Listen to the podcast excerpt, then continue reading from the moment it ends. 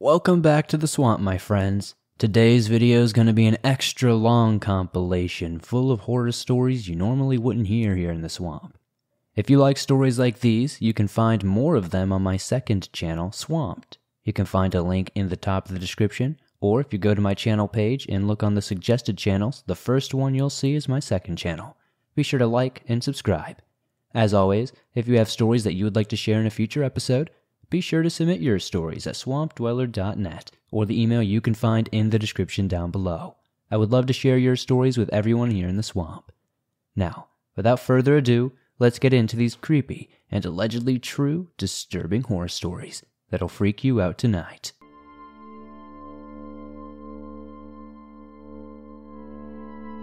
When I was 15 years old, I was part of my school's committee to attend the teachers' conference where grades would be discussed, and we would judge whether they were grading their students fairly. But that also meant that on this summer day, I had to stay longer in school. We finished around 5, and I waited outside for my mother to pick me up. As I said, it was summer, so I was wearing a shirt and shorts with tights underneath looking like a regular kid and in no way appealing. Staring at my phone, I barely paid attention to my surroundings and even less to the construction workers throwing glances at me from across the street. That is, at least until one of them called me over. Hey, you want to help us out over here? I was both bewildered and amused, shaking my head awkwardly. Uh, no, sorry. Now, at that age, I wasn't overly paranoid as I am now. But it still felt off having those grown men, they looked like they were at least in their 30s, talking to me. My mom texted me saying she was going to be a little late. Great. I don't remember much of our conversation. At one point, they asked where I was from, and when I replied, Russia, they tried to speak to me in broken Russian and curses everybody knows. I laughed a little, thinking that maybe they were just bored or trying to postpone their work and I was the only distraction in their vicinity. One of them asked, Hey, why are you standing in front of that school anyway? Are you picking somebody up? No, I'm just waiting for my mother.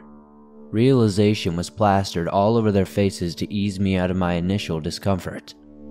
How old are you? Fifteen. Oh, God. Pretend we never talked to you. Chuckling to myself, I was about to text my friends about what funny interaction I had just had when suddenly I heard something that would never leave my memory. Damn, I thought we could coax her into an orgy. Who says we can't? By the grace of all that is holy, that is the moment my mother decided to appear. I jumped into her car, telling her to drive. Confused, she started the car, but not without waving at these men. Because these men also helped us pave the path to our garden, I was shocked and disgusted and told my mother what had happened. I don't remember how she reacted. I know that I never reported them to my school, and they continued working there for months. And they kept on recognizing me too, whistling when I would wear a dress or even following me to the bus station while drunk. After they finished, I never saw them again, and I'm glad, and I hope it stays that way.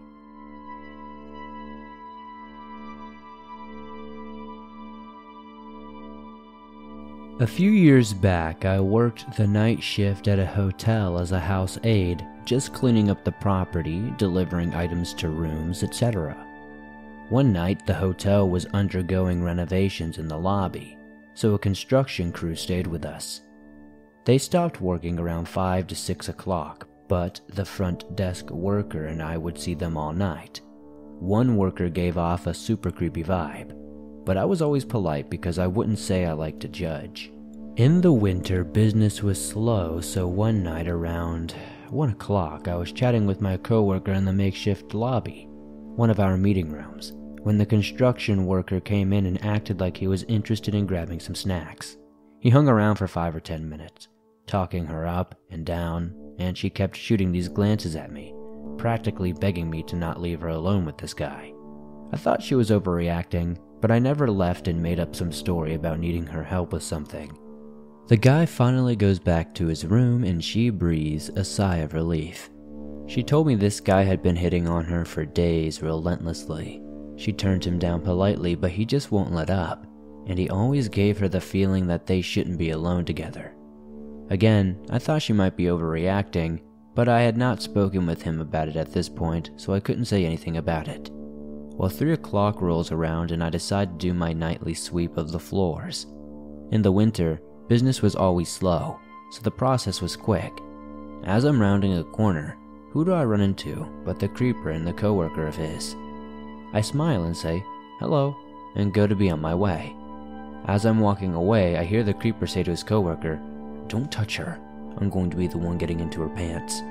I was alarmed, but I played it off, thinking they had been talking about someone else before I ran into them.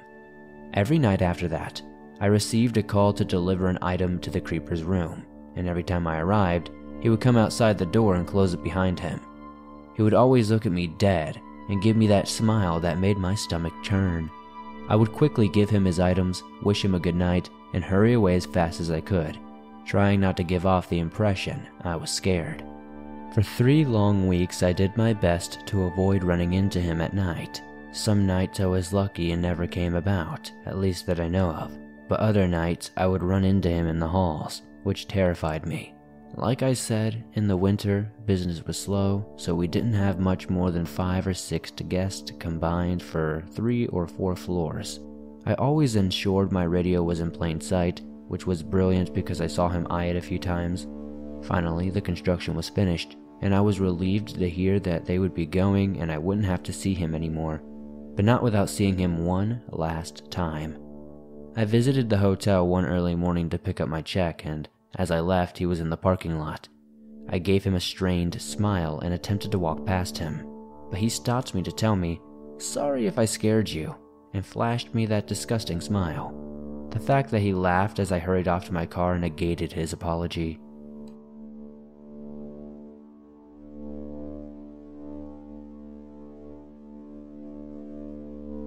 About seven years ago, I was stuck at home for the summer. I was around 13 or 14 years old, so I couldn't drive anywhere. My dad had recently gotten remarried and decided to put an addition onto our house. It would be the main bedroom slash bath over a two car garage. They had started all of this the previous fall, and during the summer, construction really picked up, and the basic structure of the room was set up. Now, I was home every single day, mainly on the computer. I met the general contractor and knew his face along with a few other regular construction guys. However, many guys were coming in and out, so keeping track of all of them was hard. One day, an older man drives up in a van and gets out. He knocks on our front door and I answer it. He has a clipboard in hand and mentions he's here to inspect the newly installed electrical box or something to that effect. I let him inside and he walked towards the addition and began to walk around a bit. I wasn't paying much attention and returned to our computer across from the branch. Around 10 minutes later, he tells me everything is set and leaves. The rest of the day passes uneventfully. When my parents came home later that night after work, I informed them of the guy who went for the inspection. Both get confused looks and insist that no one was scheduled to inspect the addition that day. They even called the contractor to double check, who tells them that no one on his crew was working that day either.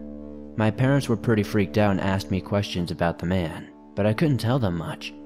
The contractor also asked me about the man and was just as confused about why he was at our house. My parents insisted that I couldn't stay home by myself anymore while the addition was rising and forced me to get a job. I started working at a marina where my brother also worked.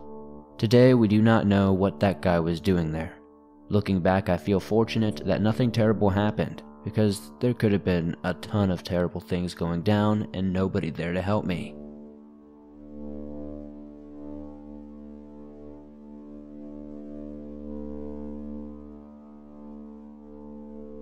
One sunny, warm day about a year and a half ago, I was hanging out at this little park. The park was in the center of our small, historic township on Main Street. The park had a small playground with a swing set and a mini jungle gym with a slide. There were also public restrooms, an old brick jailhouse for two people from the day, plus a large pavilion with a couple of metal benches. The gazebo is located right in the center of the park, where I was sitting while embroidering. Next to the park, separated by a small road that led to the park's parking lot, there was a historic two story building. Outside the back of the building was a massive deconstruction and cleanup project that was underway. I could see what was going on from my position on the gazebo's steps where I was sitting.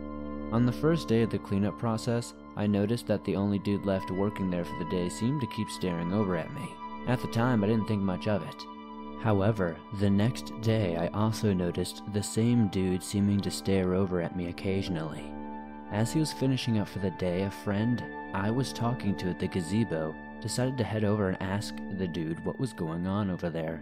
As a result, the dude eventually worked his way over to the pavilion with my friend. They talked for a while, but the dude lingered behind me for several minutes before my friend told him to leave. Our conversation was bare, just idle chit chat, you know, polite but distant sort of stuff, like stuff about the recent weather, nothing profound. As we talked, he noticed that I smoked when I opened up my sewing box.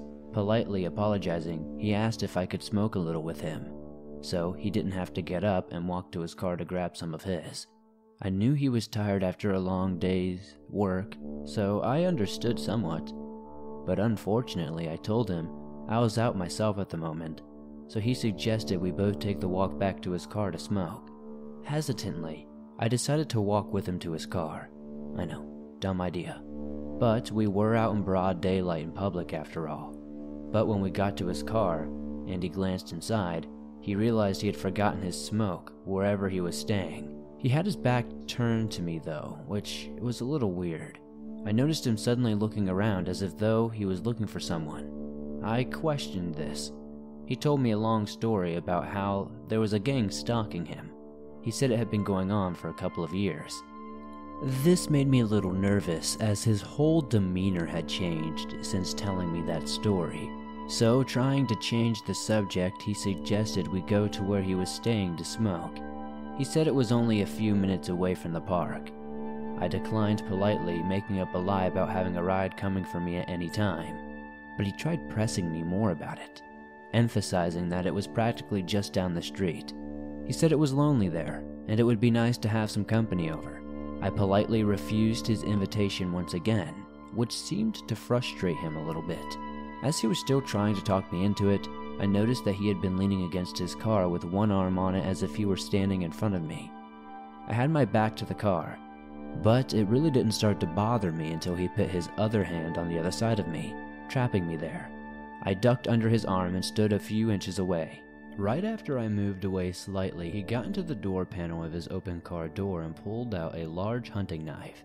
He must have understood that he shocked me because the look on my face made him laugh a little bit, and he explained that it was for any potential gang members that may have been watching at the time. I didn't quite know how to respond to that. At that moment, I started thinking about how I had a good friend who lived just on the other side of the park in a small apartment building but I knew the dude would have easily watched me walk over there and would have potentially waited for me to come back out. So I started to make an excuse that I should be heading on right then, and he should go home and relax and smoke, and that I was sorry that I couldn't go with him. I didn't want to piss him off right then, but just as I was about to open my mouth to finish making my polite excuse, he stepped over in front of me and blocked me with his arms again. Come on, he pleaded with me. Just come back with me for just a little bit. We can hang outside and smoke. He reiterated once again that it was only a five minute drive. At that point, though, I was done making excuses to this dude. I had already made it clear I was not going anywhere with him. It was then that he pulled the knife from his pocket. Through gritted teeth, trying to mask his frustration, he said, Look, I'm just a little lonely, is all. He leaned so close to my face that I could see his yellowing, crooked teeth barely inches away. I won't be keeping you long. He hissed in my face. At that point, I started panicking internally. I froze, not knowing what to say. But then, thank all sorts of goodness for another friend, who suddenly appeared, calling my name out, approaching us. What's up? he asked, walking up to his car. That seemed to do the trick. At this point, the dude put his arms down, turned away from me. Upon releasing me from his dominance, he started to introduce himself in a polite manner to my friend. His whole demeanor had suddenly gone back to normal. So, as well as I could manage, I started a casual conversation with my friend, and we slowly began to walk away from that creepy dude. We left that scary situation behind. I never did see that dude again, thankfully, but I did avoid going back to that park at least until the construction was over. There's something about construction workers, dude, I don't know.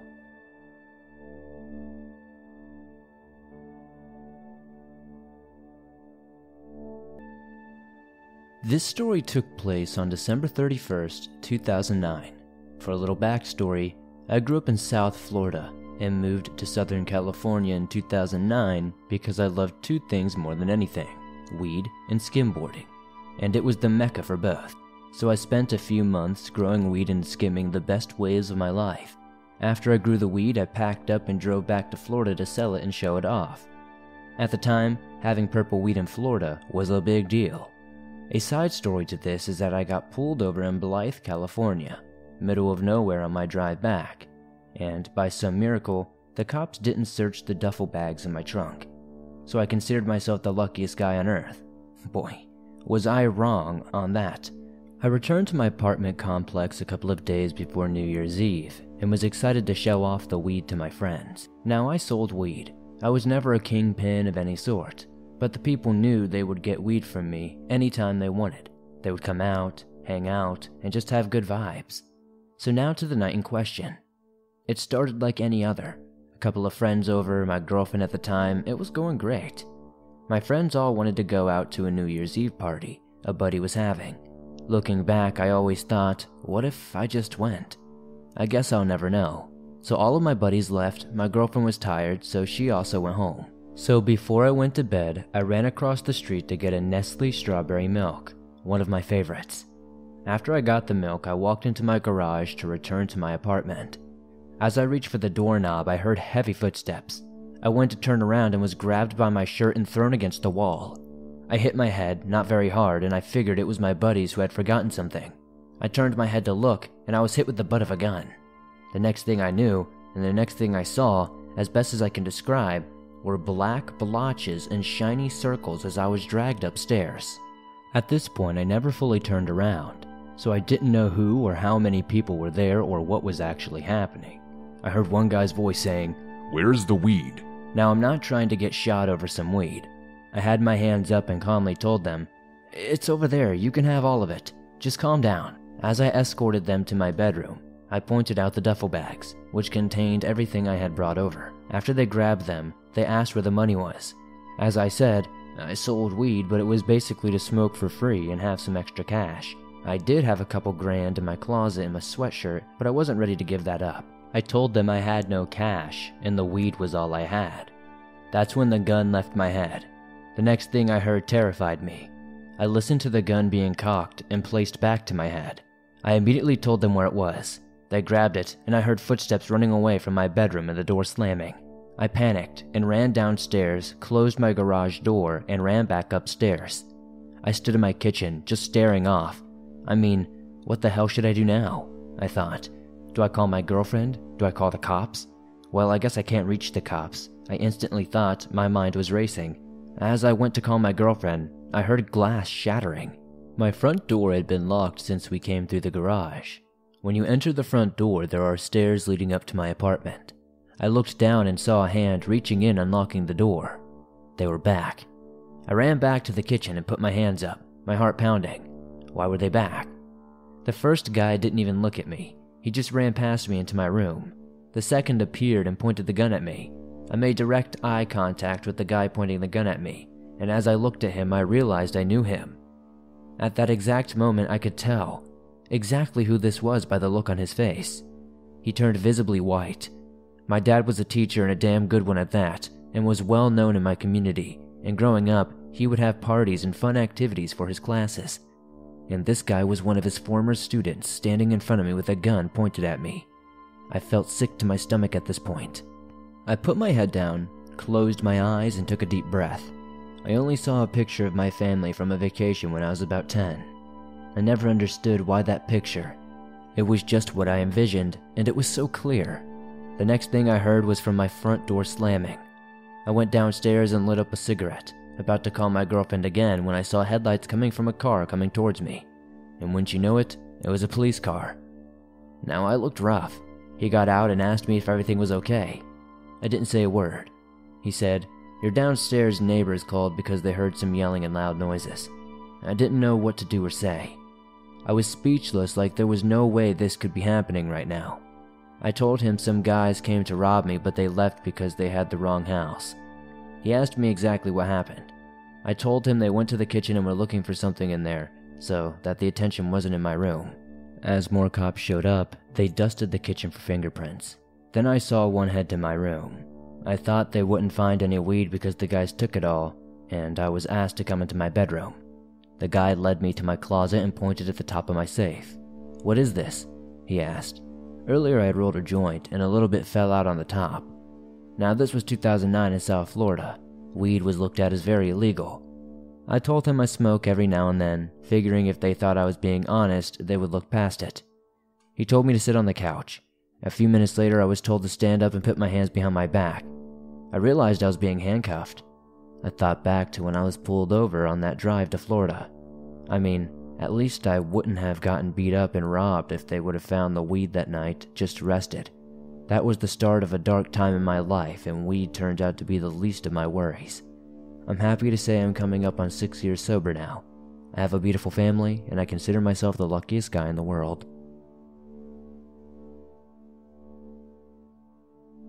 Hey Swamp Folk, thanks for listening to these stories. Remember, if you have an experience that you would like to share in the show, be sure to submit it at swampdweller.net. Now, let's get back into these creepy and allegedly true home invasion horror stories. This story happened about six years ago and is true. This is a long one. I was about 19 years old and going through medical school, which was a very stressful time for me. I took some counseling but ended up in a hospital where I found that exercise helps with stress, especially walks and jogging outside. I lived in a pretty sketchy neighborhood in a quite run down Ohio town. However, this did not keep me from venturing out during the afternoons to do a walk.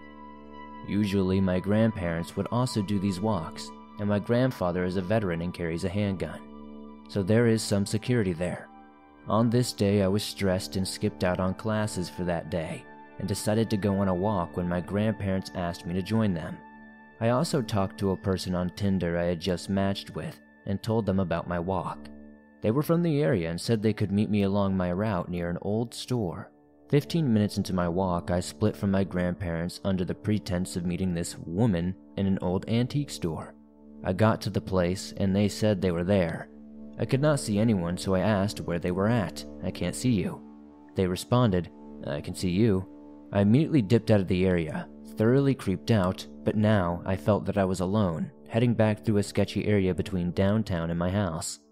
I noticed two kids, probably one being 17 and another I later found was 16, riding around on their bikes.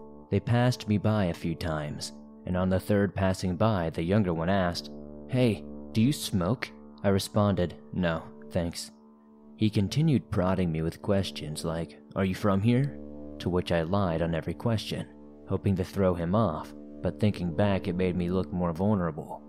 Not long into the conversation, the young kid gets off his bike, and the other is standing in the distance behind him, also off his bike, hands in his pockets. The younger kid told me, I need your phone. I hesitated, but the kid put his hands in his pockets which was an obvious sign he had something hidden. I complied and the kid got on his bike. The older one pedaled away quickly. Feeling less threatened and pumped full of adrenaline, I grabbed him, threw him to the ground. He started running, but I couldn't catch up with him. I returned to the area the kid left his bike in. Having left his bike, I picked it up and started walking along with it to my house. This entire time, my house was in sight. The older kid moments later stepped up with a knife in plain sight, saying, I need you to give me that bike. I conceded and handed over the bike. I could sense the situation escalating, and I decided to leg it with my house being about a 100 feet away.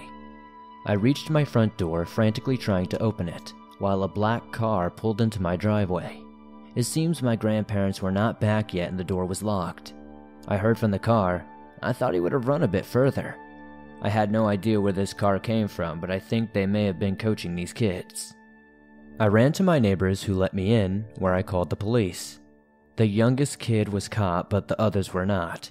Unfortunately, as I called out sick to class and the court day was on a class day, I had to flunk a class to attend the hearing, which caused me to fail automatically. This wasn't the end, though. Later that week, my grandparents left the house to do errands, and I decided to sleep in, still having been stressed by the events earlier that week. I awoke having heard a loud banging. I live on the second floor, and no one came up except me, so the banging on my locked door startled me. I had my door bolted and locked. I looked out my window to my driveway to see a familiar black vehicle in the driveway. My grandparents were not home. Who's there? I yelled. No reply. Heavy footsteps, two pairs I thought I heard, walking down my stairs. I barricaded myself in my windowless bathroom adjoining my room. I heard the car leave, not having seen the intruders. Still, I was petrified and didn't leave that room until my grandmother came pounding on my door, exclaiming that everything had been stolen, from the air conditioner to the guns in my grandfather's heavy safe. Later, one of the men was caught, and my grandfather's coin collection was retrieved, but the guns and other valuables were long gone. The kid cried profusely in court and begged me to forgive him. I refused to reply and sat there after the testimony to the judge. All in all, I blamed the entire situation on the adults, who I presume set those kids up to do this, and then later invaded my home. I left out some details, such as the police search afterward, where my stepdad took me to look for the kids, and he ended up hitting the young one off the bike with his car. That's how the young kid got caught. I feel a bit bad after that one. Hey, swamp folk. Sorry to interrupt these stories, but today's episode is sponsored by our good friends over at HelloFresh. HelloFresh delivers fresh quality products from the farm to your door in less than a week, so you can savor summer flavors right from your home. HelloFresh now has 30 dinner recipes to choose from every single week. That's the most choices of any meal kit. Now, me personally and many others in the swamp have been using HelloFresh for over two years now, and I can tell you this I discover seasonal summer recipes recipes like cucumber salad, stuffed pita pockets, chicken sausage, stuffed peppers, Tuscan spiced shrimp, and so much more on a weekly basis that it has expanded my palate outside of those good old McDonald's chicken nuggies. So, what are you waiting for? Join me and many others in the swamp today go to hellofresh.com slash swamped16 and use code swamped16 for up to 16 free meals and 3 free gifts. Once again, go to hellofresh.com slash swamped16 and use code swamped16 for up to 16 free meals and 3 free gifts. Come find out why it's America's number one meal kit. The last thing you would ever expect to happen in a small or rural town in the middle of nowhere is a gruesome quadruple homicide. By all accounts, Ina, Illinois is a quiet, sleepy town that did not have much more than a general store, a bank, a gas station, a post office, or a firehouse. This case caught my eye. I would assume it was because I came from a small town with roughly only 900 people in it. These small town cases hit home for me. This case is from the 80s, 1987 to be exact. It has many strange and brutal details and is not for the easily squeamish. This is the unsolved story of the Dardeen family murders. Before we get into the inevitable, sad, and tragic story of the Dardeen family, let's take a few moments to get acquainted with them. The Dardeen family consisted of Russell Keith Dardeen, his wife Ruby Elaine Dardeen, who was pregnant then, and their two year old son Peter Dardeen. Russell and Ruby went by their middle names, so I will refer to them as Keith and Elaine throughout the video. By all accounts, it seemed that the Dardeen family was well liked, and no one who knew the family had anything wrong to say. The family lived in a trailer home in the woods close to Keith's job at the water treatment facility. Elaine worked at a local office supply store in Mount Vernon. The Dardeens were very active in their local church. Keith and Elaine were part of the musical ensemble in the church. Keith sang lead vocals and Elaine played the piano. They were already pinching pennies to save money for Peter's college fund, and as I mentioned earlier, were expecting another baby very soon. In 1987, the Dardeen family was expecting their second child and wanted to move to a better area to raise their family. Not to mention, they needed an extra bedroom for the baby. To put the cherry on top, there had been around 15 homicides in Jefferson County alone in the previous two years they had been living there. Let's put that into perspective quickly. Only about 38,000 people live in Jefferson County, Illinois. So obviously they decided to put their mobile home up for sale. They had hoped to find a home with a bit more space up in Mount Carmel. This had been the area Keith had grown up in. Due to the violent happenings around them, Keith had become increasingly more protective and paranoid about their safety. He was so on edge that when a young woman knocked on their door asking to make a phone call one night, he would not let her in and told her to go away. Some may say this is paranoia, but I would say that you can never be too safe. The family would never get the chance to move to a safer area, though. It was November 18th, 1987, and Keith had not shown up for work. This is very out of character for a reliable, dedicated employee like Keith. Keith's boss was instantly concerned and made a call to his home but got no answer. Keith's supervisor would call Keith's parents, who both claimed to have not seen or heard anything from him. By nightfall, the police had been dispatched to the Dardeen home to check on them. Keith's father, Don Dardeen, met with the police to give him the keys to the mobile home. Inside, police found a scene so horrific and so sick that it would forever change everyone involved. First, police found Elaine and Peter Dardeen, dead. They had been beaten to death brutally and killed with a baseball bat Keith had bought for Peter earlier that year. Elaine had been beaten so severely that she had given birth, and yes, the killer was so gruesome he had even beaten the newborn. Whoever had done this had tied up Elaine with duct tape and gagged her. The killer had cleaned up the area, showing they had no worries about being in a rush to leave the scene. The only person not found was Keith Dardeen, now, the police initially thought he had murdered his own family and was now on the run. But these suspicions were short lived as Keith's body was found in a field not far from the family's home. He had been shot three times, and even more gruesomely, his manhood had been severed. Keith's car was found parked outside the local police station in a nearby town called Benton, which shows how bold this killer really was. For those interested, Keith drove a red 1981 Plymouth. From the images I could find, it's a hatchback style car. The car was parked just 10 miles from the Dardeen family home. The blood found in the vehicle, which is assumed to be Keith's, shows it may have been the site of his murder and mutilation. The case starts to get even stranger. Elaine and Peter were estimated to have been dead for roughly 12 hours before they were found. Keith had likely been dead for closer to 24 to 36 hours before he was discovered.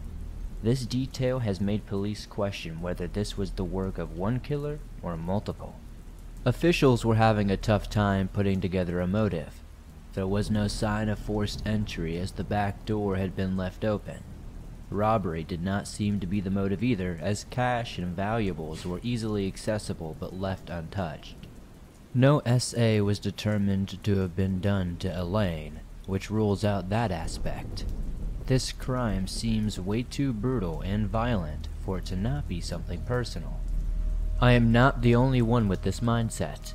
The Franklin County coroner who did the autopsy on the bodies does not believe this was a random act of violence. He said, I believe it was a very personal, deliberate thing.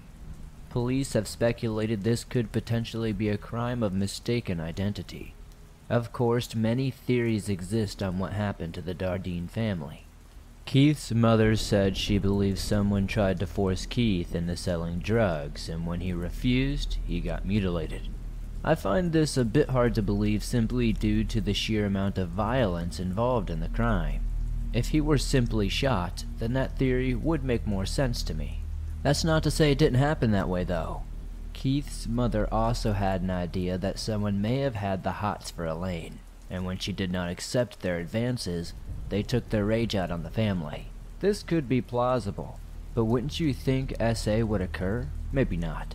But it does make sense and could be a possible answer. The next theory will make many roll their eyes and potentially even click away. But this theory has some semblance of logic. Rumors ran wild among locals that the unborn baby Elaine had had been ripped from her womb. This combined with the mutilation of Keith's man parts sent the locals in a frenzy, thinking satanic ritual killings were being carried out in their neighborhoods. The 80s were the absolute height of the satanic panic hysteria, which didn't help officials move this case forward. As unfortunate as it may be to admit, these rumors, even though likely untrue, did impact the investigation in some sort of way. Whether it was directly or indirectly, it did cause the investigation to be muddied, in a sense. The last theory I wanted to touch on is the serial killer theory. I am unsure where this was suggested or who, but there was a string of suspected serial killings in the area. A regional serial killer was a solid idea then, and still could make the pieces to this puzzle make a bit more sense. Despite a long standing investigation from Illinois State Police and Jefferson County Police, roughly 30 detectives working full time, including FBI involvement, Nothing outside of a few suggestions and potential profiles came of this. The FBI stated this crime defied their analytic methods and finding a motive was nearly impossible. It is safe to say that in a town as small as Ina, Illinois, the locals were all on edge and paranoid after all of these murders. A local Ina resident told the local coroner, who also doubled as a local doctor, that he lost 14 pounds due to the stress of living next door to the Dardeen family home. The Dardeen family's landlord even stayed up at night reading books to stay awake out of fear. Nobody knew why the deaths were happening, which made everyone uneasy and made them all feel like a target. This case would sadly, like many others, become a cold case. Now, this doesn't mean it was forgotten, though. Joanne Dardeen, has worked tirelessly to keep a light on this case. Throughout the 1990s, Joanne would call the single detectives still working on the case. She would give them potential leads and ask if they had any new information. She also acquired more than 3,000 signatures from the area to get the Oprah show to share their family's case on the show, but it was declined due to the violent nature of the crime she did eventually get the case shared on America's Most Wanted after they initially decided not to air the case. For some reason, they did decide to air it in 1998. Sadly, nothing would really come from this, though. No new leads or tips. The story doesn't quite end there, though. In 2000, serial killer Tommy Lynn Sells, arrested for cutting two girls' throats in Texas, started to confess to many other unsolved murders across the country. Sells claimed he was a carny who train hopped across the country. He claimed to have killed the Dardeen family after Keith had invited him over for dinner, after meeting him at the pool hall or a truck stop. He claims Keith tried to get him to partake in a threesome with his wife. This story is highly doubted by many, though. The Dardeen family were extremely religious, as we mentioned before. Keith was very cautious, Remember how Keith declined a young girl to come into their home and use their phone? Why would he let a 22 year old man in? This was a common question from locals at the time. Even though Tommy Lynn Sells would confess to upwards of 70 killings, he was only convicted of 22.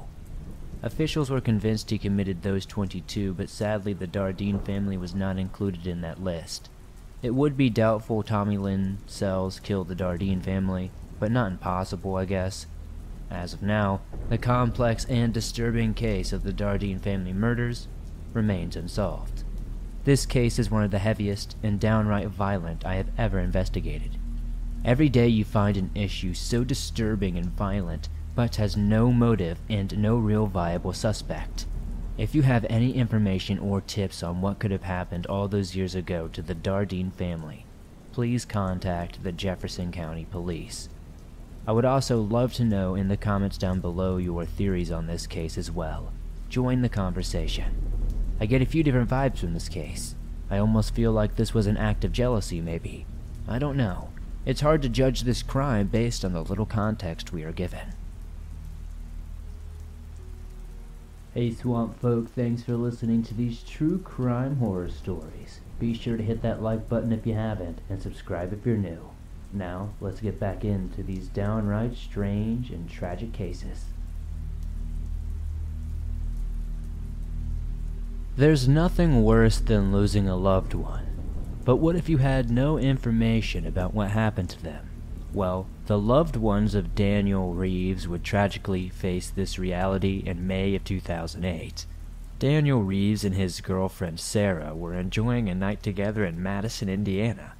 It was May 3rd, 2008, and the couple enjoyed a nice date night watching a movie. They were at Sarah's house at the time. The couple went to bed, and sometime around 4 a.m., Sarah woke up. She noticed Daniel was no longer there, and she had received a text from Daniel saying nothing more than, I love you. She tried to call him, but he was not answering his phone. This would be the last time anyone would ever hear from Daniel Reeve.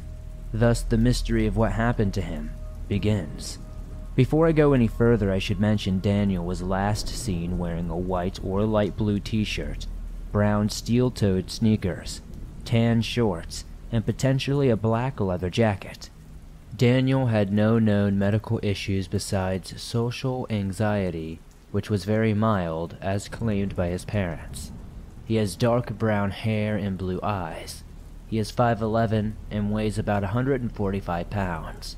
About a week after being reported missing, Daniel's 1999 Chrysler Sebring convertible was located on Green Hill Drive, very close to Clifty Falls State Park. This park is a hiker's heaven. Many college students and residents often use these trails in the fall and spring months. Daniel had much experience in the area as he was raised there. It is reported that he had even hiked in this area in the past. The real question is, though, why would Daniel Reeves decide to go for a hike at 4 a.m.? At the time, it would have been around 42 degrees outside. Since Daniel was last seen wearing shorts, this would surely not be the ideal hiking setup. When officials found the car, they reported it was unlocked, which Daniel's family thought was strange as he always locked his car, even in the driveway of his own home. Daniel's wallet, including all of his credit cards and IDs, however, and Daniel's phone and keys were nowhere to be found. The Indiana State Police searched the car as well as they could and claimed to have seen nothing of worth. A search was conducted in the Clifty Falls State Park on May 10, 2008. Clifty Falls is a full park of railroad tunnels, caves, and waterfalls. This can surely make hiking the garden a real challenge at some points. The park is a relatively small one, only roughly two square miles, Nothing was ever found that could be tied to Daniel or his disappearance. Cell phone records show he has never used his phone since that last text to Sarah. The question of what happened to Daniel Reeves remains a mystery. Before I end this look at the tragic disappearance of Daniel Reeves, I'd like to take a few minutes to go over some speculation and theories I found while looking into this case. First, I'd like to say I stumbled upon this case on Reddit from a write up by a user named by a freeway I confess. This user's post shared Daniel's Charley Project profile and his subject. I found this case interesting as it seemed that this may have been a potential suicide. The details seemed to lead in that direction, but I, of course, never want to be the insensitive guy and throw out wild accusations like that with no proof. While I could not find much about this from the archives online, I found many theories on forum posts. Many of these theories focus on mental health. After digging, I found a section where Daniel's parents claim he had no medical or mental problems outside of slight social anxiety. A few users on this forum pointed out that parents aren't usually fully informed about their children's mental health, especially when they move out and start their own lives. Another theory mentions that it is widespread to park further away from the entrances like Daniel did, as the park is small and limited to trails, foot traffic off the beaten path would be scarce to none. These off the beaten path trails also take you into extreme terrain that could easily cause death even for the most experienced hikers. Ultimately, this story may never be solved, which ultimately makes me super sad. I only wish that I could know what led to those final moments in Daniel's life that made him decide to take this hike. This case reminds me a lot of the story of John Glasgow, who disappeared mysteriously in 2008 under similar circumstances. John's skeleton was eventually found, but sadly nothing will ever be understood of how he died. What do you think of this case? With the tiniest details shared, it feels like a suicide story. This is speculation though, so please be respectful in the comments. If anyone struggles with mental health and needs someone to speak to, the Suicide Prevention Hotline is open 24 hours a day, 7 days a week. You can call them at 1 800 273 TALK.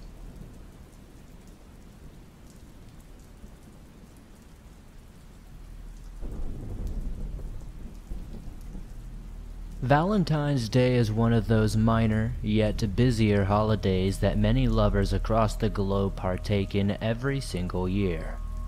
I know that I love showering my loved ones with gifts on this day to show them how much I care. It seems not everyone is as festive as us. Some people have more nefarious and sinister intentions. This story is a tragic and unsolved cold case from the late 1980s in the rural South this is the Jenkins County Jane Doe story. To begin with, we need to go back to 1988 in the small town of Millen, Georgia. A man and his girlfriend were scouring the area for cans and bottles for money. Not my ideal way to spend Valentine's Day, but you do what you gotta do. While the man's girlfriend waited in the car, he jumped into a dumpster to find some more cans. Before we go any further, I must mention in the days before this event, a foul odor had been reported around the area. No one had seemingly thought much about it at the time, though. While searching around, he found the source of this wretched smell. This man discovered a duffel bag. He opened the bag with his pocket knife and instantly regretted it. He had made a genuinely gruesome discovery. There were body parts wrapped in plastic stuffed into this duffel bag. The body parts were severely decomposed at this point. At first, the man was in shock and didn't know what to do with this find. For some reason, his first reaction was to get a friend to look at the contents to confirm that this was indeed a bag of body parts. This was precisely what it was, though a dismembered, decomposed woman's body. But who was this poor woman? This is the true ongoing mystery. Around 4:45 that same day, the Georgia Bureau of Investigation, aka the GBI, and the local police were on the scene. Due to Millen being such a small town, the local coroner didn't have the experience needed for this crime scene. Since the local facilities were not equipped for this, the autopsy was conducted in Atlanta by a GBI coroner. It was reported that the woman had been in the dumpster since Friday the 12th, two days before she was discovered on Valentine's Day. But reports show she had been dead for at least four to seven days before that. There were no apparent signs of injury, but her feet had been bound. Many other tests were run on Jane Doe. She returned negative for any drugs or seminal evidence, which would have been left behind if an assault occurred. Unfortunately, no cause of death could be 100% determined, which makes profiling the killer that much harder. Rumors do speculate it could have been due to some sort of asphyxiation. No matter how she died, she is considered a murder victim. Since Jane Doe's remains were in such bad shape, the post-mortem photos were not released. At least I could not find them, that is. There are two publicly available reconstruction photos of Jane Doe, though. This first sketch was made up by GBI forensic artist Marla Lawson in 1988. It was admitted not to be as detailed as the composite, which was made later. The composite shows what most likely Jane Doe would have looked like. She was estimated to be somewhere between the ages of 16 to 25, she was roughly 5 foot 4 to 5 foot 5 in height and probably weighed around 135 to 145 pounds. She was described as having a slim build. She has long, thick brown or black hair. There is a rather large dispute in her eye color. Multiple sources report it listed as brown, and others have it listed as unknown. Her dental records show she had good teeth, her upper teeth were somewhat crooked, and she had recently had a lower wisdom tooth removed not too long before she was killed. The last detail I could find is that Jane Doe's legs were freshly shaven. Another detail that has been up for speculation and confusion is Jane Doe's race and ethnicity has not been identified. This may seem trivial, but knowing a victim's race and ethnicity can reveal much information about the culprit. Media rumors speculate that she was Asian with the possibility of being mixed. Though locals disputed that fact and assumed that she was in fact Latina or Native American. Marla Lawson, the GBI forensic artist who created the reconstruction of Jane Doe based on the post mortem pictures, thought she was of Asian or white descent. The stalemate in conflicting details could be a real monkey wrench in the progression of this investigation. Inside the duffel bag, officials found a pillow, bedspread, bed sheets, and a towel alongside the body parts. The pillow and quilt seemed to be from the same matching set, they both had the same rose design. The bedsheet reportedly had no unique markings on them. The towel had printed butterfly designs on it. The bedding was eventually linked to a Korean manufacturer. Officials aren't sure, but they think these items could have been Jane Doe's property. Now, I did find more details on this case while I was digging around online. I studied deeper into Millen, Georgia, and the surrounding areas, specifically in 1988 when this crime occurred. For some context, Millen is a tiny town. Even today, the city barely hosts 3,100 residents. In the 80s, the town only boasted a few hundred more residents, sitting along 3,800 in its prime. The town of Millen at the time had most of its population made up of African American families. Asian American families were a tiny minority in Millen at the time. After looking at a historical table of the town's population, you can see the Asian American population was only about 0.17% of the population. If we look at the Native American population, it was even less at only 0.06% of the people that lived in Millen. So if Jane Doe came from any of those racial backgrounds, a quick look into the residents at the time could find out very quickly who fit those backgrounds and could very well help determine who this girl is. Speculation that does argue against this point, though, is that due to the demographics of the area and the fact that the undocumented migrant workers who came through there seasonally is suspected that Jane Doe may not even been from the local area at all. It is common for serial offenders to abduct their victims and drop their bodies off in unrelated locations to confuse investigators. Let's be a bit more specific. The dumpster Jane Doe was found in was located off Kaiser Road and Old Perkins Road. Though the actual dumpster was taken as evidence, the area has been cleared now to enlarge the road. There are endless speculations on who, where, and why Jane Doe was killed. Some think she could have been a part of the ever growing human trafficking epidemic. This was particularly bad at the time, especially for Asian immigrant women who were often vulnerable and easily manipulated at the time.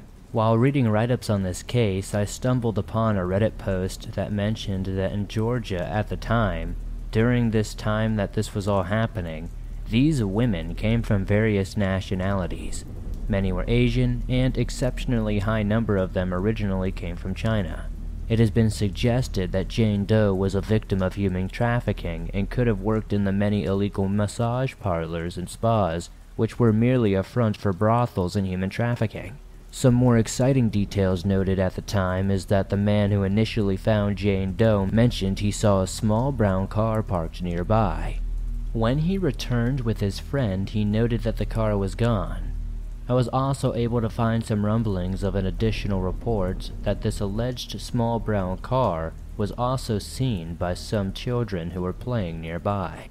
During the interview, the local police were told some interesting information from these two children. They said that they had been playing near the dumpster when they heard somebody crying. They said it was mumbled, but it still sounded like, My baby! My baby! At around the same time, they claim a car matching the description of the small brown vehicle pulled up to the dumpster. They described a man and a woman who both looked to be in their 50s.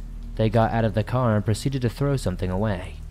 On top of these developments, when police further searched the dumpster, they found a half full gas can. It's not apparent if they think this is related, but I figured I'd throw it in there anyways as well. We don't have too much to go off of. It is speculated online that the killer probably planned to burn the body. When Jane Doe was discovered, many leads came in from the public, but all of them turned into dead ends almost as quickly as they had come in. Now, before I wrap this case up and open the discussion in the comments with you guys, there are a few leads in this case. Now, I know earlier the only known witnesses to this event said they saw an older couple dropping something off in a car as the one reported, but the most significant lead involved a 23 year old man named Johnny Young. Johnny was a Millen native but lived in New Jersey at the time. Johnny was investigated after his friend called the police, alluding that they should talk to Johnny about that murder. Even more interesting, Johnny's uncle claimed to have seen him with a Puerto Rican woman who may have even matched Jane Doe's description. Here's where things get even more questionable. Johnny's uncle claims his nephew was involved with true drug. Johnny's uncle claims his nephew was involved with two drug smugglers. One of these smugglers was dating this unidentified female. Johnny had run away with both the smuggler's money and the girl. Johnny did admit to knowing one of the smugglers, but not the other one, and he also stated that he did not know a Puerto Rican girl. The GBI could not find substantial evidence that Young had either been seen with such a woman or that she even existed. It would later come out that Johnny and his uncle had a strained relationship. This may have influenced the uncle to say some out of hand statements. This sounds like it would end here, but it doesn't. In the summer of 1991, Deputy Campbell of the Jenkins County Sheriff's Office received a phone call from an anonymous caller in New Jersey. This caller claimed that they know who killed the Jenkins County Jane Doe. The caller referred to Deputy Campbell by his first name and asked, Do you remember that girl? and said that he was tired of running.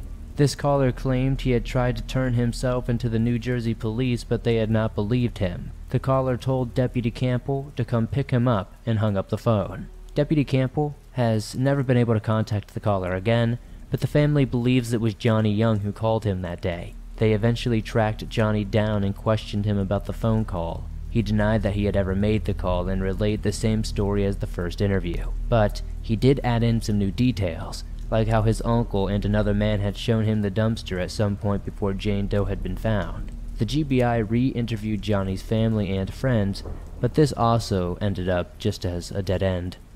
Since this initial lead, though, no new information has been developed in this case. The only suspect we had died in 2006. Crow Fields Funeral Home in Millen cremated Jane Doe's body. It is unclear why they did this, as murder victims are usually not burned, but seeing as Millen is a small town, it is not unfathomable that something like this would happen. Even though the GBI did attempt to retrieve unusable DNA from the bedding found with her remains. On the brighter side, her dental records and fingerprint could be used to help identify her one day. Many searches to find a match have been unsuccessful thus far. And that is where the story of the Jenkins County Jane Doe ends, at least for now.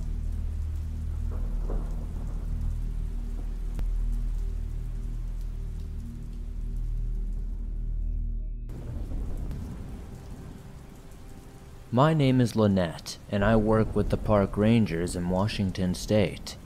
My story takes place about a decade ago and doesn't involve anything supernatural or weird. No, it involves a very human element.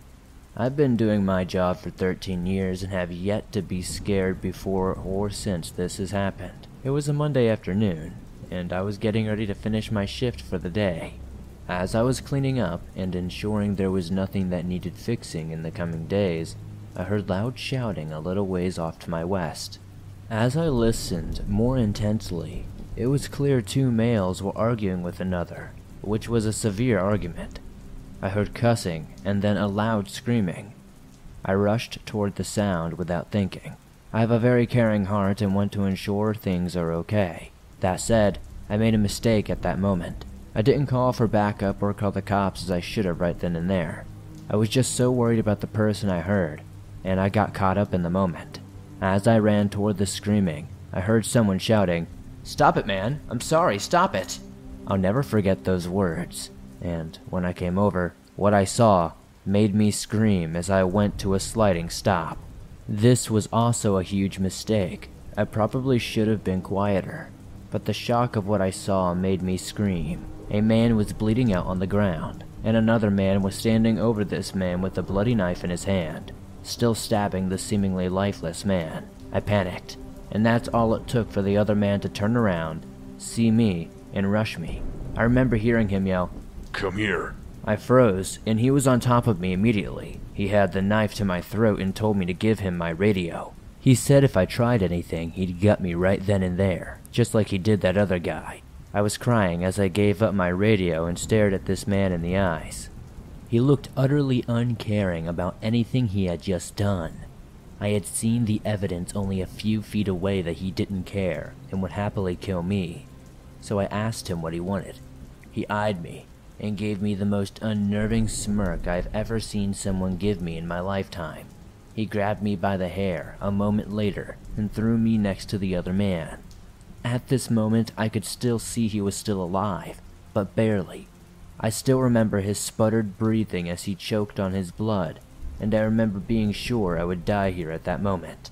The man grabbed me from behind and tied my hands behind my back as I cried and begged him to stop. I remember him feeling my waist and thinking he was about to do something horrible to me before realizing he was merely checking me for any weapons or anything I could use. At first, this brought a subtle and strange form of relief until I realized he might just be getting ready to kill me. I mean, I'd seen what he had just done to the man dying in front of me, so it was unlikely he would let me live as well. I began sobbing, at which point the man punched me in the back of the head and told me if he heard me speak without permission one more time, he would end my life right there. Silently, I began to pray to God. I wasn't even religious, but I remember begging God internally to help me somehow. I cried but tried my best to keep quiet. The man reached into my pockets and grabbed my wallet before pushing my face into the blood soaked chest of the now dead man. He screamed at me to not move and began laughing as he read my address. He took pictures of my family and said if I said a single word about this, he would find me and make me watch as he murdered my family before killing me.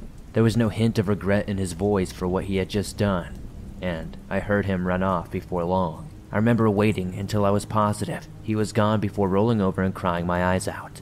I couldn't control my sobbing, and I began screaming. This was several minutes after the man had left. After what seemed like forever, I heard my supervisor's voice coming over. He pulled out a knife, cut me free, and immediately held me while asking me what happened. I kept crying and wanted to say what happened, but couldn't get the words out. So he got me a towel and had me sit down by the tree a bit away from the body of the man who had been murdered.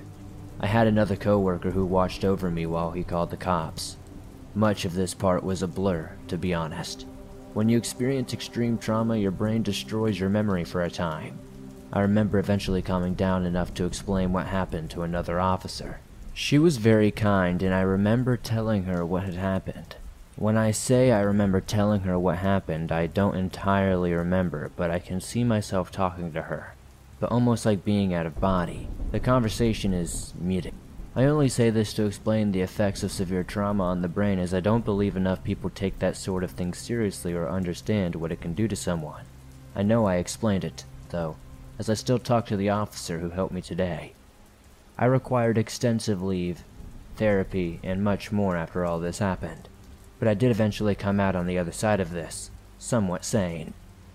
I still have nightmares and evil PTSD about this event, but I am well enough to work, and now we have a policy of being in pairs to prevent something like this from happening again. I remember the dying man's body and watching him struggle to breathe. I never fully got over that, I should also say that they did catch the man responsible shortly after he left the scene. I still thank God every day that I'm okay.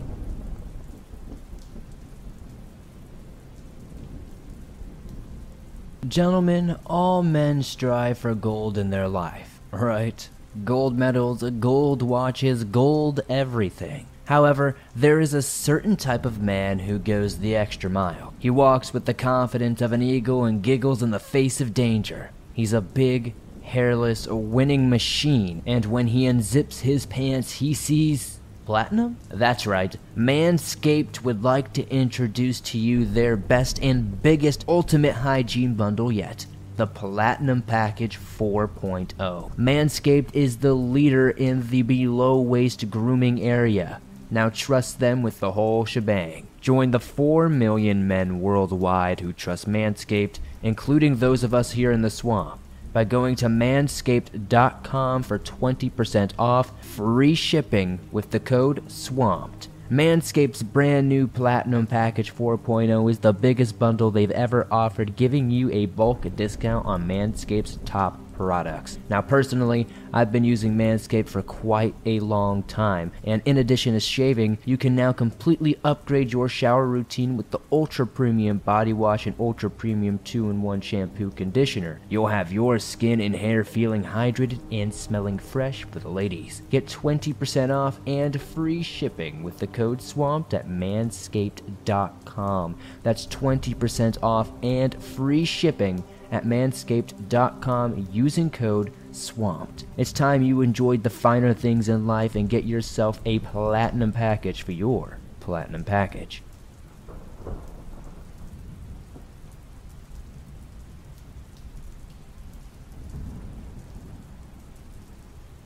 I want to share a story about the park that I work in.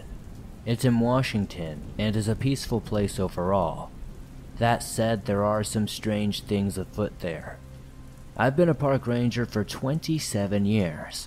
During that time, I've had one thing that I find unsettling. You can call me Debbie, as most people call me anyway. I wanted to share a story about the strange sounds coming from the park I work at. These sounds happen day and night, and I'm not the only person that has experienced them. There doesn't seem to be any discernible pattern to the sounds, and it sounds almost like chanting or even singing sometimes. I find these sounds unsettling because of what happens shortly after. Something always turns up dead. It's always been animals, although there has been the occasion or two where it's sometimes people. Usually related to health issues is the excuse the park will give, but I think there's something different because every time these chants or singing things start, something turns up dead eventually. The experience I will discuss involves a Monday morning. I know, Mondays, am I right? And this was the first time I had heard the chanting for myself. I had heard stories previously, but I had never experienced it for myself prior.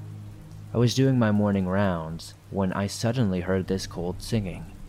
In some ways, it was relaxing, but there was more of a hint of evil to it this time. I'm not saying the chanting itself is evil. There's that dread in the air when you hear it, though. It's all alluring, but terrifying, all at the same time. Anyway, I hear this low sound. At first, it is like chanting, and as time goes on, it becomes more audible. I notice it sounds almost like a harmonic singing. I'm a bit perplexed and begin to look around. No one appears to be in sight, so I continue picking up trash and checking the area, not thinking too hard about it. Next thing I know, it becomes very audible. It's like when you're listening to music on your iPod or your phone or something. So there I am, looking around suspiciously, as no one is about to get the drop on old Debbie, when suddenly I see something sickening. I see a dog laying on the ground. I head over and realize quickly that this thing has been ripped open. The dog is no longer alive, and the kill looked fresh. It also smelled fresh enough that I had to go elsewhere and relieve myself of the contents of my breakfast that morning. I called my supervisor and informed them of what I found. They had asked if I needed anything, or if I needed any help cleaning it up, and I told them, of course, yes, right now. It probably didn't take long for someone to get there, but it felt like forever, and I kept my distance during that time. One of the guys I was working with at the time, Kyle, showed up with his little disposal kit and walked over and checked it out. It didn't seem to faze him too much, and I began questioning if I really knew him at that moment. He asked if I saw what had killed the dog, as it was all over the place. I told him no, I had not, and I wasn't about to go looking. Then he cleaned everything up and buried the poor thing. I can't even handle the sight of everything, and Kyle cleaned it all up, and it was like a regular Monday to them. After cleanup, he asked if I had heard anything weird prior, and I explained to him, yes, the strange chanting and singing everyone goes on about. I elaborated and told him I saw nothing kill the dog, though. Now, that's the only time I've been witness to the immediate death of something after this weird chanting or whatever it is occurs. Kyle and many others working there have happened upon other deaths, and as I said before, it's like a normal Monday for them. So, most of the time, it's covered up with normal human, explainable things like people choking on food or heart attacks, but I'm not so sure. All that said, I still do work at this park, and the chanting and singing isn't as frequent is not as frequent as it used to be. It was a bit unsettling to hear or even hear of. Has anyone around the Washington area had anything similar happen to them? I'd be very curious to know.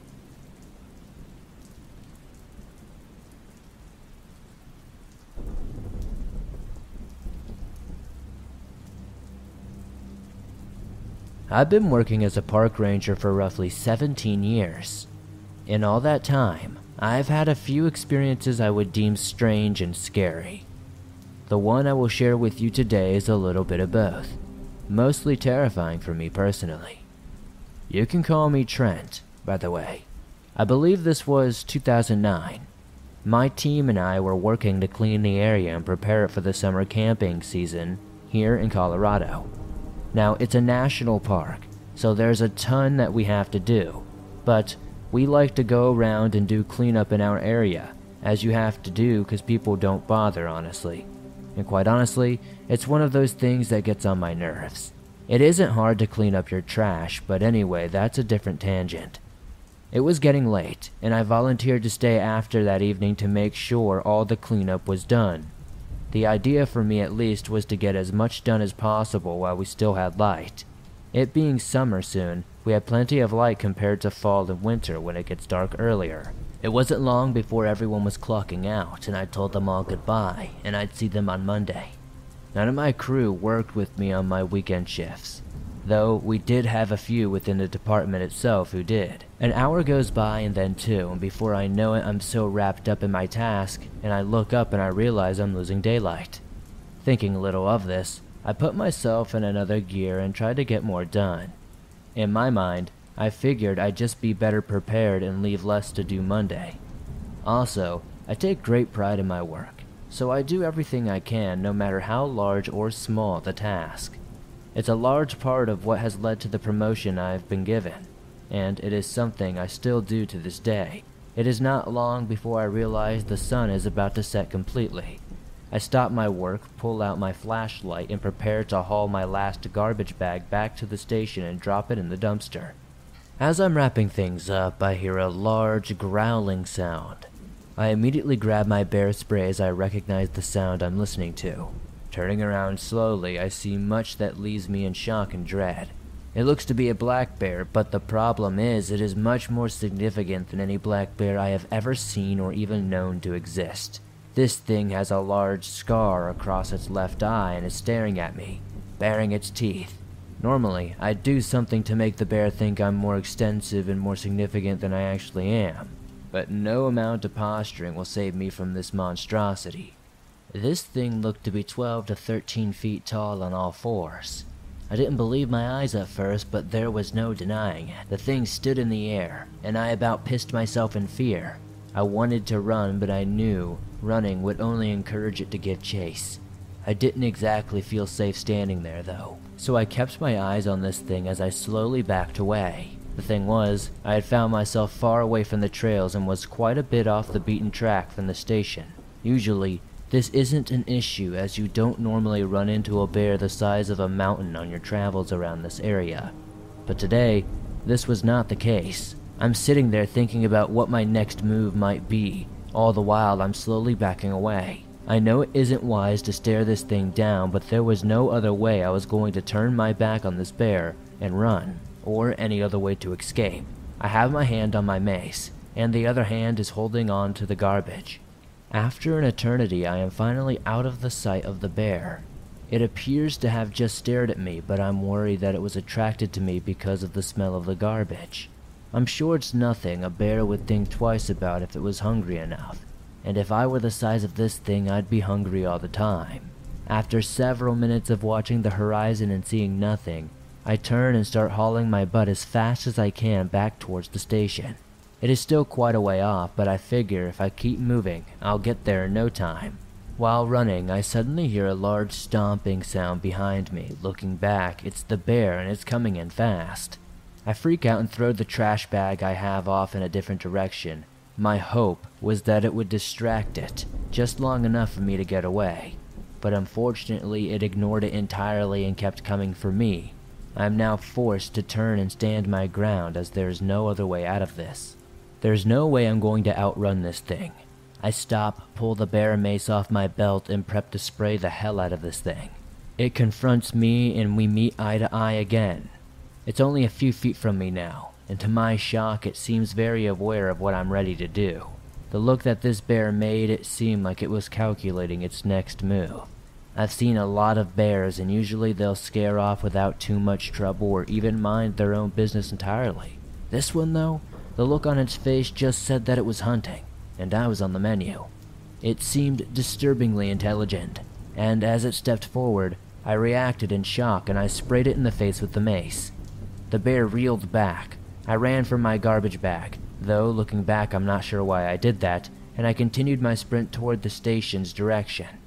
I heard the terrifying roar I've listened to throughout my life, followed by an extensive but all too familiar stopping sound. I'm feeling my legs begin to give away from fear, and I tell myself if you give out now, you're dead. No ifs, ands, or buts about it. So I gain the mental fortitude to keep pushing through and steady as I run. As I'm getting closer to the cabin, I feel the thing running up from behind me. I freak out and spin to see wherever it's at, tripping as I do so, falling on my butt. The thing had taken a swipe and left a deep claw mark in the tree where my head was only seconds before. I pray and spray the bear yet again. It thrashes about blindly, and during the thrashing and my struggle to get up, it hits my can of spray and dislodges it from my grip. It does this with enough force for my hand to fly back and hit the tree. I see blood and feel pain as my hand smacks the tree. Unsure if I've broken my right hand, I use my left hand to stand up. And yet again, for reasons I'll never be sure of, perhaps it's shock and some semblance of normalcy, I grab the trash bag with my left hand and turn and continue sprinting. The bear is roaring behind me, but it doesn't appear to give pursuit. It isn't long before I reach the main trail and can see the cabin in the distance. Terrified, I keep running. Soon enough, there is another roar. I am not ashamed to admit I peed myself a bit, followed by the familiar stomping of this bear. I freak out and keep telling myself, don't look back, don't look back, don't look back. I run with all the power and speed I can muster and have left to give, and I make it to the station. I open the door and slam it shut, locking it behind me. As I do, I feel the door's foundation shake as the bear seems to be banging against it. I barricade the door with some tables and whatever I can muster to move, and I immediately use the phone to call 911. The dispatcher answers, and I'm trying to explain where I am and my situation. And the dispatcher reassures me help is on the way. It doesn't take the police more than five minutes to arrive, but to me it felt like five hours. By the time they knock, I leap up in shock and terror at the sound. It is then that I remove the tables and slowly open the door. I am shaking as I try to explain the entire situation, and I feel tears involuntarily begin to fall down my face. Eventually, an officer sits with me, as does the sheriff, and then they try to take the time to calm me down. They ask if I need any medical attention, and I tell them no. They insisted anyways, they seem to see that I'm in shock, and I don't really feel much of the pain quite yet. I don't remember much of that part, but that's why they tell me that I need to go to a hospital. As I left the station, I remember looking back at the door and seeing a significant claw mark on our door. Now, I haven't seen this bear since that day. He hasn't turned up, and as far as I know, no one has been attacked by it. All that said, this is a situation that will stay with me for a lifetime.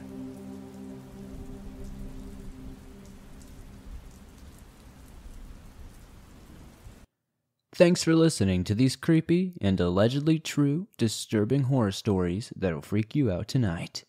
If you enjoyed these stories, please be sure to hit that like button as it helps me out a ton. The more likes this episode gets, the more YouTube promotes it in the algorithm, and that helps the swamp grow. If you're listening to this on Spotify or Apple Podcasts, please be sure to give this a five star rating over there, as it helps me out a ton. If you're new to the swamp, why not join us? Hit that subscribe button and turn on notifications to never miss a new episode as I upload them nearly every single day, and all things natural and supernatural. If you have a story you'd like to share in a future episode of the show, be sure to send in your story at swampdweller.net or the email you can find in the description down below. I would love to share your story with everyone here in the swamp. It's stories like yours that truly help keep this show going on a daily basis. If you'd like to support the swamp outside of all of that, come join me over on Twitch. I play horror games multiple times a week over there. Currently, we're playing The Quarry. If you're interested, you can find a link to follow me over there in the description. You can also find links to join me over on Instagram, Facebook, and Twitter to keep up with behind the scenes stuff from the swamp. And I'll see you all soon with another creepy episode.